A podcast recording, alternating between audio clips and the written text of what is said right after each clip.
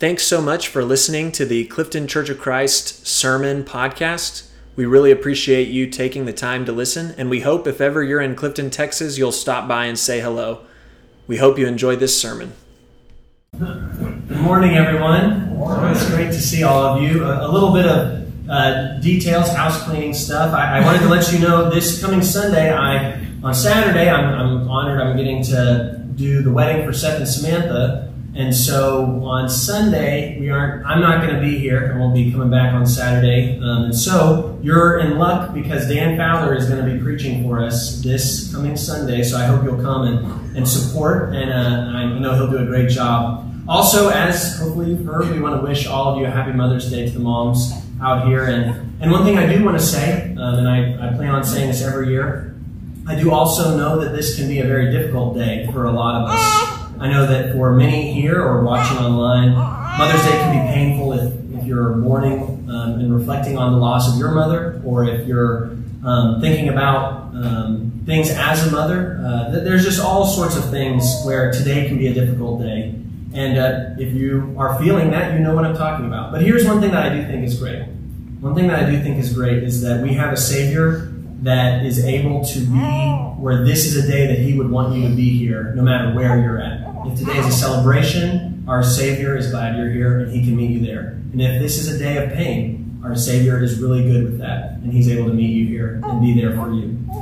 Um, one of this, this is our, our series we've been going through. We've been going through a series on prayer, and I've titled it "Your Will Be Done." And as you may be aware, this is our last sermon on this prayer series. Let's give us a round of applause for sticking with us.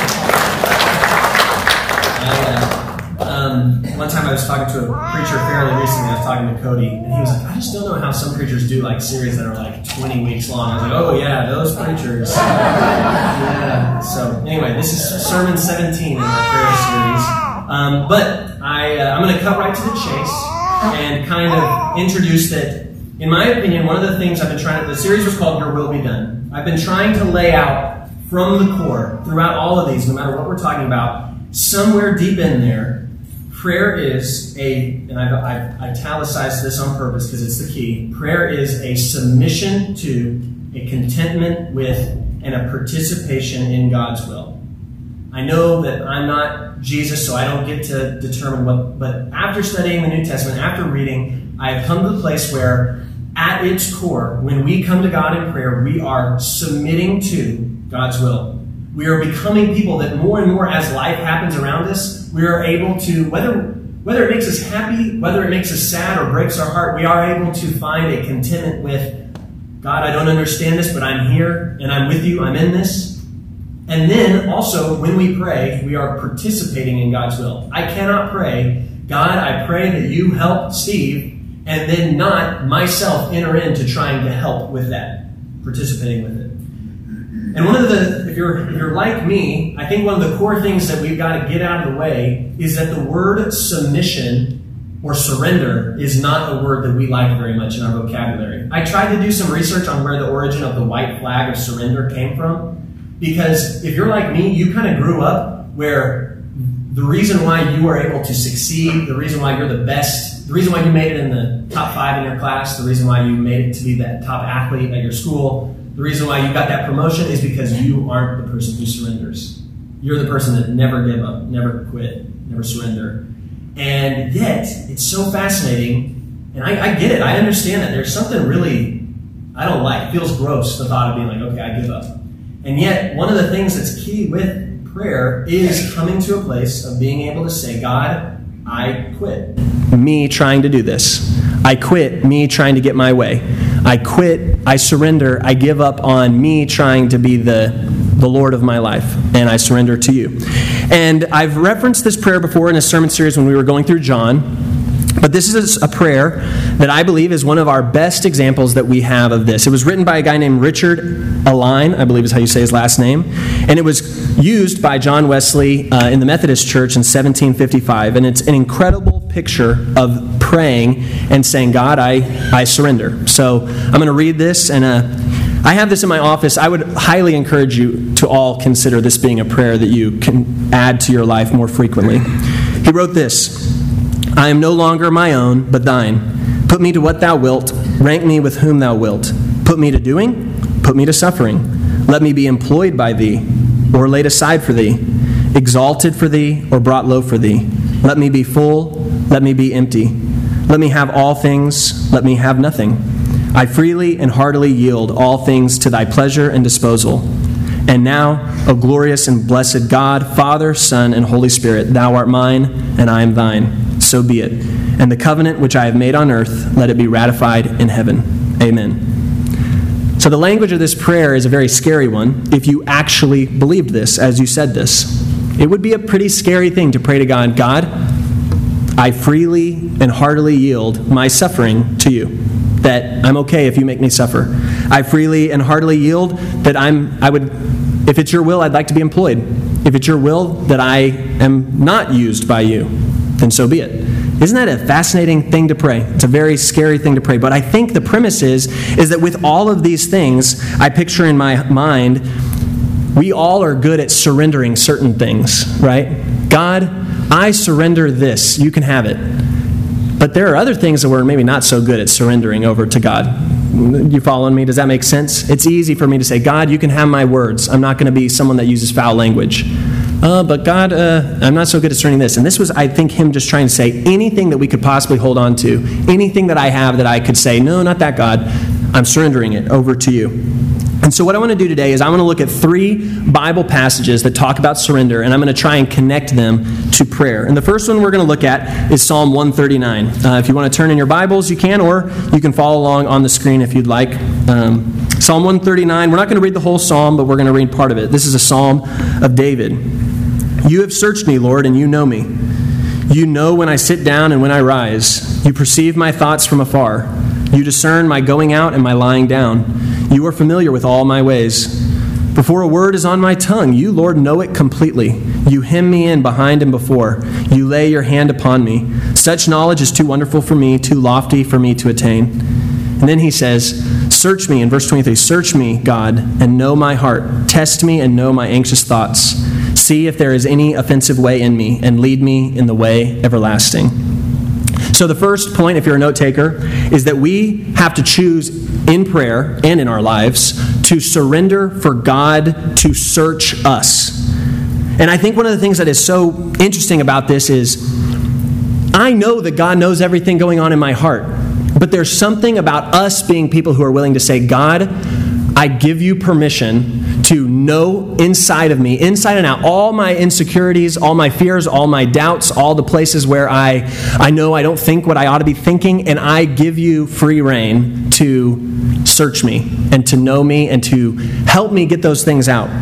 Well, I, I believe He knows everything, but the question is, do we invite him in? Because, in my opinion, one of the key things is he wants us to invite him in to do the, the searching in our hearts. I've said this story before, but whenever Hurricane Harvey happened, I remember this happened in many of the houses, but basically, people weren't willing to admit that their house was like completely lost. You know, there was a lot of people trying to figure out how to cut corners on, well, maybe this room isn't too bad. Maybe we can keep this room. But we all knew, all of us who'd been around, is like, no, listen, all your stuff is ruined. Like, you do not want to lay on this couch ever again. Because for two weeks it was sitting in two feet of water. You're not, it's not worth saving. Wait, no, no, no, it's not that bad. I think I could do, put new fabric on it. No, just, it's gone, okay?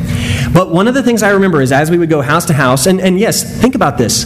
This is very invasive, right? You have these complete strangers coming to help, and you have to let them into your home. And as you can maybe imagine, with a lot of people, there were certain rooms in the house that was like, no, you cannot go in that room. And whether it was because they were a hoarder and they were embarrassed by how crazy that room looked, whether it was because of, I don't know. The main thing, though, was that person was thinking, well, I'll take all the help you're willing to give in the living room. I'll take all the help you can give here. But you can't go into the master bathroom. I don't want you to help there. It's embarrassing. And if we had listened to those people, those people would still be cleaning out those rooms today. They would have never gotten it done. But because they were willing to lay down their pride and they were willing to go, I'm sorry, y'all, this is really embarrassing, but my bathroom's a mess. And we all got to go, we don't care. We're going to all throw it away anyway. and we'd get to go in there, we'd actually get to help. I think the same thing is true with prayer. We have things that when we come before God and we pray, for some reason we aren't willing to go, God, I have an anger issue. God, I have a lust issue. Too often I pick a movie where I pick it because I really think that actress is attractive and there's scenes where she looks extra attractive. When I'm not willing to pray to God, God, this is in my heart, please do something with it, he's, he, is, he can do whatever he wants. But I think he's really wanting us to open up our hearts for him to search us and to know us. Okay, next analogy or passage Isaiah 6, a very famous passage, uh, classic. Then I heard the voice of the Lord saying, Whom shall I send, and who will go for us? We have this beautiful throne room scene right before where Isaiah is in the presence of God. You know, woe to me, I'm a man of unclean lips. And the angel comes out and touches his mouth with the burning coal, and he says, I'm going to atone you, make you clean. And he says, Who shall I send? Who will go for us? And Isaiah says the classic, famous lines, Here I am, send me. Isaiah has surrendered. He said, I'll do what you need me to do. I'm ready to serve.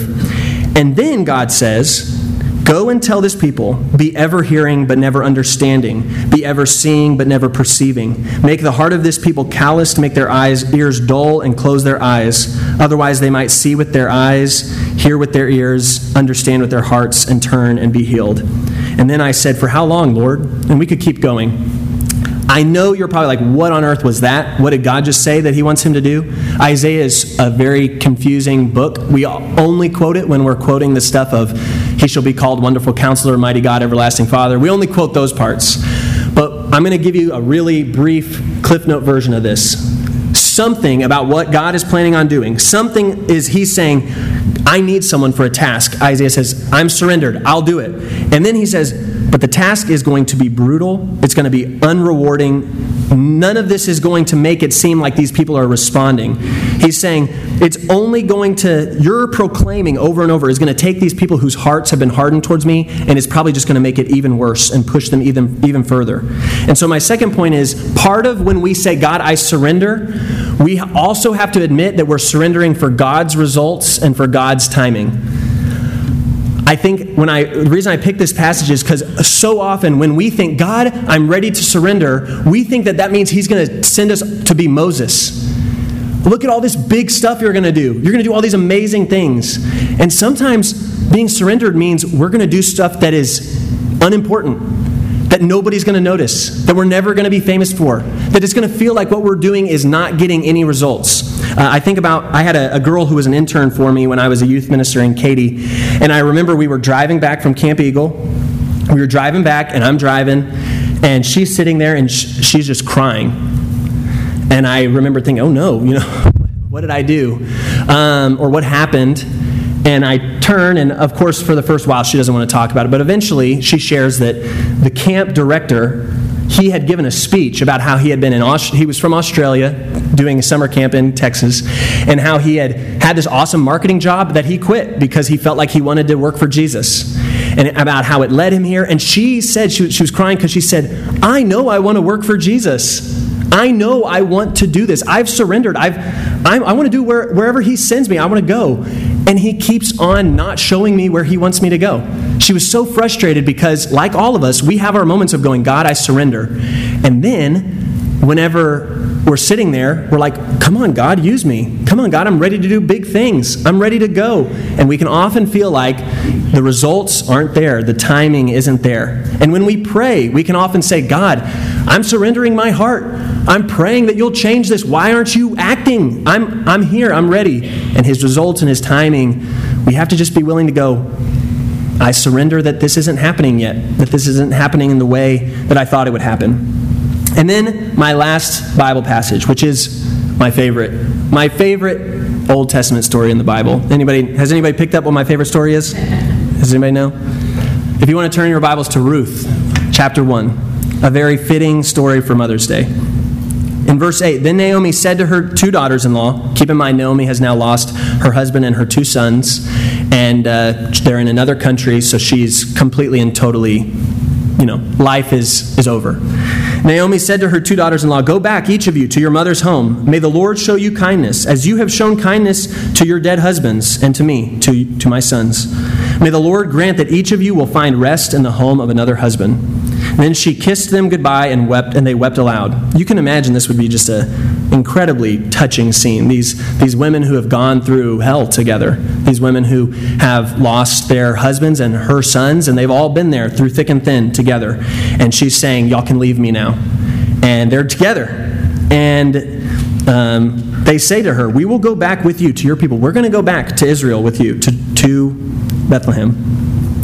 But Naomi said, No, no, I'm not going to let y'all do that. Return home, my daughters. Don't, don't come with me. Go back to your families. Why would you come with me? Am I going to have more sons? Am I going to be able to have sons that are going to be able to grow up and that you can marry, that you can have a family? Return home, my daughters. I am too old to have another husband. Even if I thought there was still hope for me, even if I had a husband tonight and then gave birth to sons tonight, would you wait until they grew up? Would you remain unmarried for them? No, my daughters, that just doesn't make any sense. It is more bitter for me than for you, because the Lord's hand has turned against me. At this, they wept aloud again. Then Orpah kissed her mother in law goodbye, but Ruth clung to her. Look, said Naomi, your sister in law is going back to her people and her gods. Go back with her. Look, she's doing the smart thing. She's doing the sensible thing. Go with, do what she's doing. But Ruth replied, don't urge me to leave you or to turn back from you. Where you go, I will go, and where you stay, I will stay. Your people will be my people, and your God, my God. Where you die, I will die, and there I will be buried. May the Lord deal with me, be it ever so severely, if even death separates you and me. You can see why this is quoted in a lot of weddings. When Naomi realized that Ruth was determined to go with her, she stopped urging her to go. Okay, so, third point we are surrendered to God and not to ourselves. The reason why I use this passage is because what Ruth has now said in some form or another is she says, I do not care about Ruth anymore. My life is going to not be about me anymore. Every because guess what Naomi's trying to do? Naomi's trying to say, look, you've been with me, look out for yourselves. Do this sensible thing. Go back, go to Moab, go to your families, marry a Moabite guy, have your Moabite gods, and your life will be better. You'll have sons. But I am on a sinking ship. Don't stick it out with me. It's not good for you. And Ruth's response is, I don't care about me anymore. I am making everything I do about you. And this is so fitting on Mother's Day because on Mother's Day, we all, if you were blessed to have a mother like I have, if you were blessed to be married like a mother like I am, you know that the second that that first child is born, who they are stops being about themselves. Now, us dads, we try our best, but we're nowhere close as our wives are at saying, well, you know what? My sleep used to be like this, but I don't sleep for me anymore. My work used to be like this, but I don't work for me anymore. My what I do every day used to be about, well, that would be maybe fun, and now it's what is going to help them know God more? What is going to help them have the best education that they can have? What is going to help them have, you following me? Mothers do this. And what I, I want you to see with our prayer life, and we talked about a little bit in Sunday morning class this morning, is that when we come to God in prayer, we have to continually, more and more, remind ourselves that we are in prayer, surrendering to God and saying, God, your will be done, not my own. I am no longer living for Drew anymore. I'm surrendering for your will, for your ways, for your results, for your timing. Let me be employed by thee or set aside for thee. All those things. It can be, I think it's easy for us to say, God, I trust you. And it takes a lifetime for us to actually start learning how to trust and surrender to God. I, uh, there's that famous uh, poem, this is off top of my head, but that Invictus poem where the guy says, I am the captain of my fate, I am the master of my, I'm the, I'm the master of my soul, I am the captain of my fate. We spend our whole life being born saying, I am the master of my fate, and learning how to go, God, I surrender more and more to you being the master of my fate. Will we, when we surrender, will we fully trust in God? When we pray every day, we are fully trusting in God's timing. This is a quote from an author who was writing about the covenant prayer. His name's Keith Beasley-Topliffe. He wrote, But the covenant prayer, every time I come back to it, it keeps calling me away from this misplaced self confidence, this pride in who I, who I can be, what I can do. It helps me to remember that I haven't really done very well trying to call the shots in my life. Great plans turned to dust and ashes. When I thought I was grabbing for all the gusto, it turned out to be pretty tasteless.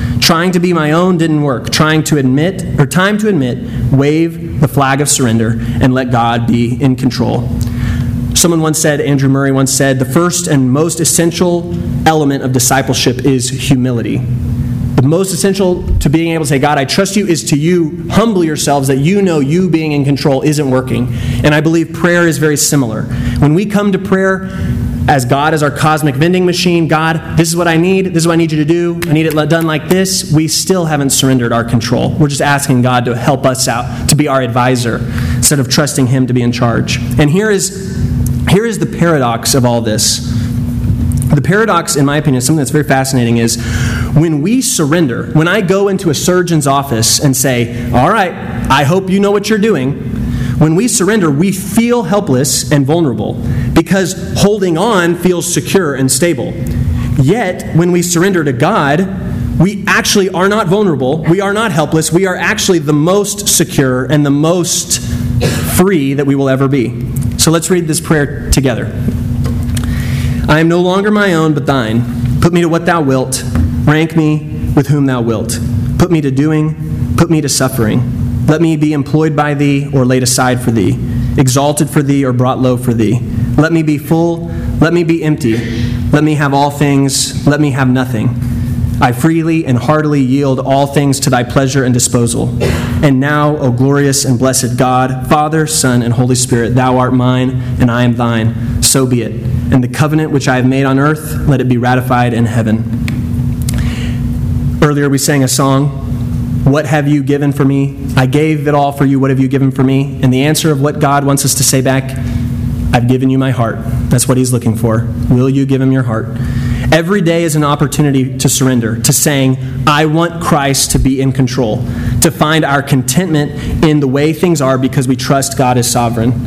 There's a song, now it's kind of an old song.